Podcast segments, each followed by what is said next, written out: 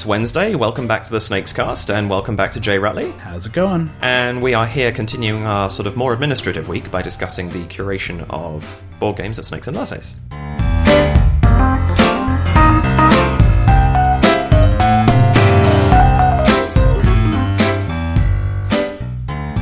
And today we were going to start talking a little bit more about game selection, because obviously one of the uh, responsibilities that falls to the curators, with the assistance of the gurus from time to time, is Of course. game selection in terms of what gets added to the library, what gets culled from the library, uh, whether something is just added straight off the wall because it's so popular, or whether it sort of gets sent into our new arrivals section and sits there for a bit while we decide what to do with it. So, talk us through that process a little bit, because I mean that's that's quite a complicated thing to have to work your way through, right?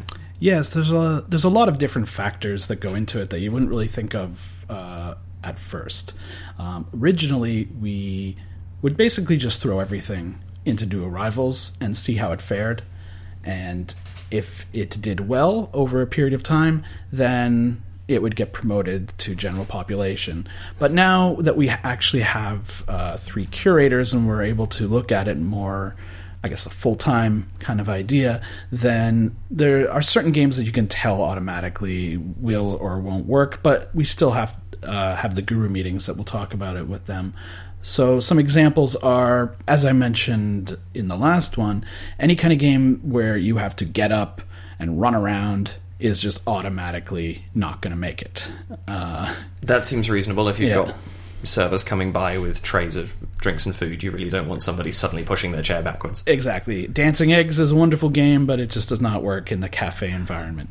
Reasonable. Um, yeah, that makes a lot of sense. For those of you who don't know, this basically involves dropping And rubberized. bouncing rubber eggs off Yeah. the table and, and running around. That's not conducive to a cafe No, environment. no.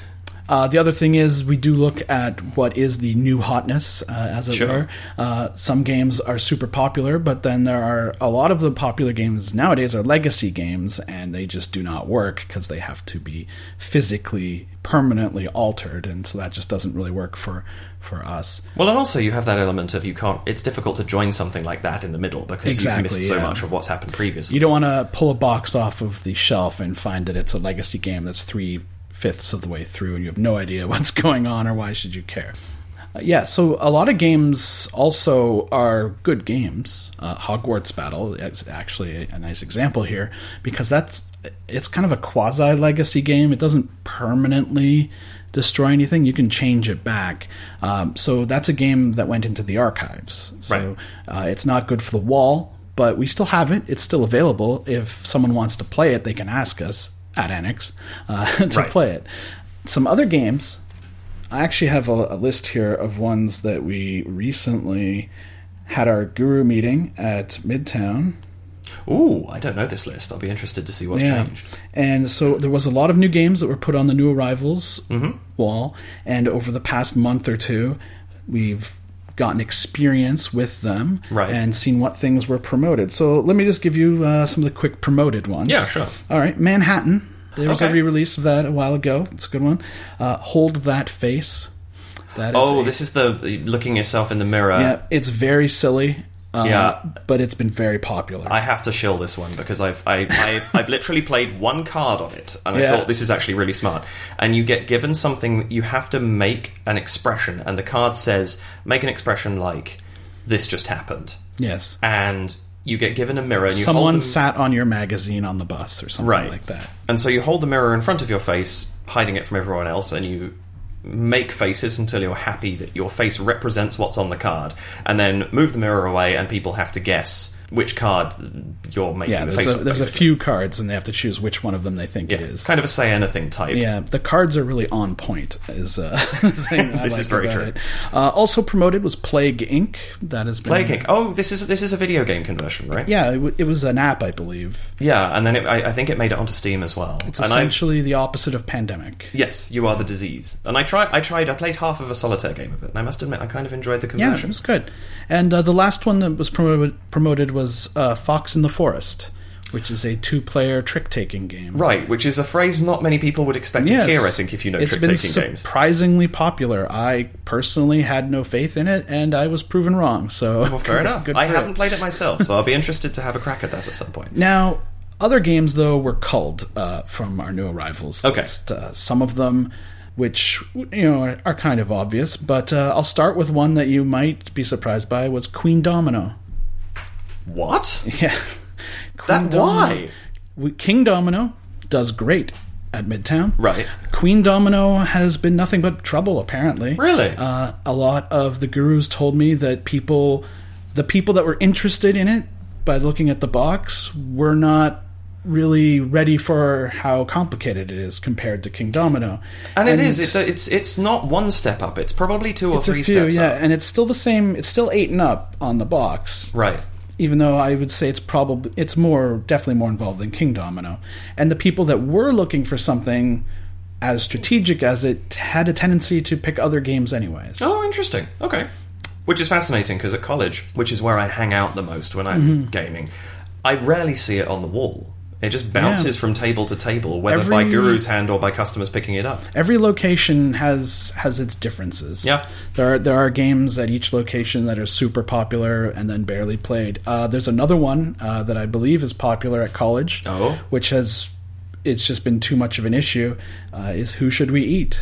Yeah, I haven't played that yet, but I've heard nothing but good things. The college staff love it. Yes. Uh, I know that for a fact. I keep seeing it played on staff tables, but I've certainly seen that on tables a lot as well. So that Yes. it, too complicated. Too yeah, what's, too too fiddly, and Right. the I think the primary reason was the ghost phase, which is a really good idea. Right. Uh, in a game like this, this is a sort of uh, quasi cooperative bluffing game where you have to vote people out. Uh, eventually, uh, you're you're you're you're surviving on an island and you're running out of food, so you basically vote for someone to eat, and uh, you eat them. And they're in most of these kind of games, they would be out of the game, but in this one, they become a ghost and they can still mess with you. Which I love because I uh, one of my most Yeah. hated mechanisms in gaming is player player, elimination. elimination, yeah. Do not kick me out of the game I'm trying to play. So, in general, this this, this is really good. It's Sure. a nice solution for that and keeps them engaged.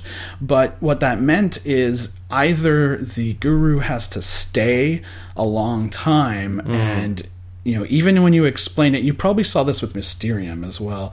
When you explain what happens in the next stage of the game, they'll forget it by the time it gets to that. So it, it would it would call the guru back to have to explain it again. Well, and it doesn't have the advantage of Mysterium of knowing when that point is coming up as well. Because I've often said to tables, and in the second phase of Mysterium, you're going to be committing to one person, they're the murderer. I'm not going to go on about that now. Call me back when you Yeah. get there. And at that point, it's a two minute explanation. But with Who Can You Eat, my understanding is that basically happens. As soon as someone dies, they become a ghost, and the rules change for them. Right. It would be as if in Battlestar Galactica, you had to come back and explain what a Cylon was. Right. You know, once the game has been going for a while, uh, those those are probably the the most uh, out there ones. but Yeah, those are interesting other choices. games I would like have expected them uh, like Element was a game that most of us really liked actually, but just I think it actually comes down to the box art. Interesting, because we discussed this in our chess variants recently, and I still haven't had a chance to play it, but I really like the idea. Mm-hmm. It's very good. But I've had a lot of people say, uh, Coco actually said to me at one point in time, this is one example where I think the theme kills the game. Hmm. Which was a really interesting comment for me because the theme is, is very bare, Yeah. but it's obviously present. It is present. Uh, it's important. I like the theme, but But the box is plain in the wrong way. yes, I think the box killed it. The element, uh, the theme. I don't want to, you know, speak for Coco, but I think the theme would turn some people off, though. Right. So that Whereas I you say to me four elements, and I'm like, oh, hi. yeah, What cool, do I do? Let's do it. Yeah. But if you show that to uh, a couple of people that don't really play games very often, but they say, "Oh yeah, we like chess. What's Yeah. like that?" There's no reason to show that uh, over Onitama.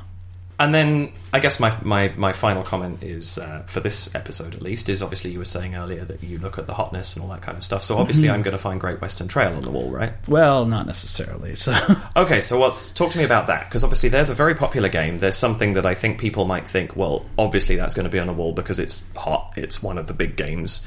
So what would take something like that out? Um, well, definitely there's there's a few there's a few issues that can cause it. Uh, first of all, would be replaceability of components. There's a lot of games. This is one of the reasons we don't carry Operation, uh, which is Right. something people ask for constantly.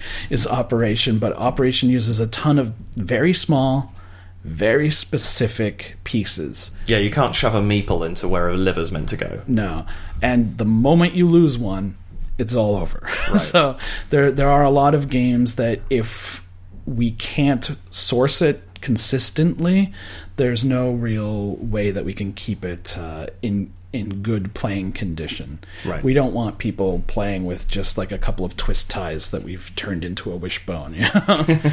when at all possible. No. Uh, other games too, like sometimes a game can be super popular, like Fog of Love, you know, one that people really enjoy, but you know it's not necessarily going to give a conducive uh, play at the cafe. It might just cause arguments instead. Right, and that's never going to be Yeah. a good thing. uh, and there's definitely, I think, one of the other issues is some games are simply the investment into opening them to put them on the wall is too high. Mm-hmm. This is because true, a lot of games, you know, the, the the game manufacturers aren't actually making a huge margin No, no. uh, as they sell things through. And if we if there's something like uh, Star Wars Rebellion, Rebe- for example, I was going to say Rebellion. right? A hugely popular game, wonderful game, probably costs upwards of I don't know ninety dollars or something for the cafe to open a copy of that. Yeah. And if too many pieces get lost and it becomes unplayable, it's not It's something we can replace money. cheap. Yeah. Whereas you know a Cards Against Humanity or um, a Catan or something like Yeah. that. Although Catan's not terribly cheap, but at least the pieces are plentiful. Yes. Uh, and opening one Catan can probably give you is- parts for five replacements. Exactly. Catan is pretty replaceable component wise. For sure. Oh, it's interesting. There's obviously a, a lot that goes into deciding what uh, what games go onto a wall at Snakes, and we're going to leave this discussion right here. But we are going to come back on Friday, and we're going to talk more there about the maintenance and preparation of games, essentially cafe proofing them. Uh, and there's one more game I want to bring up that Okay. you have open and nobody else does, and I would like to talk to you about that one. So we'll see you on Wednesday. Uh, No, we won't. So we'll see you on Friday. Friday.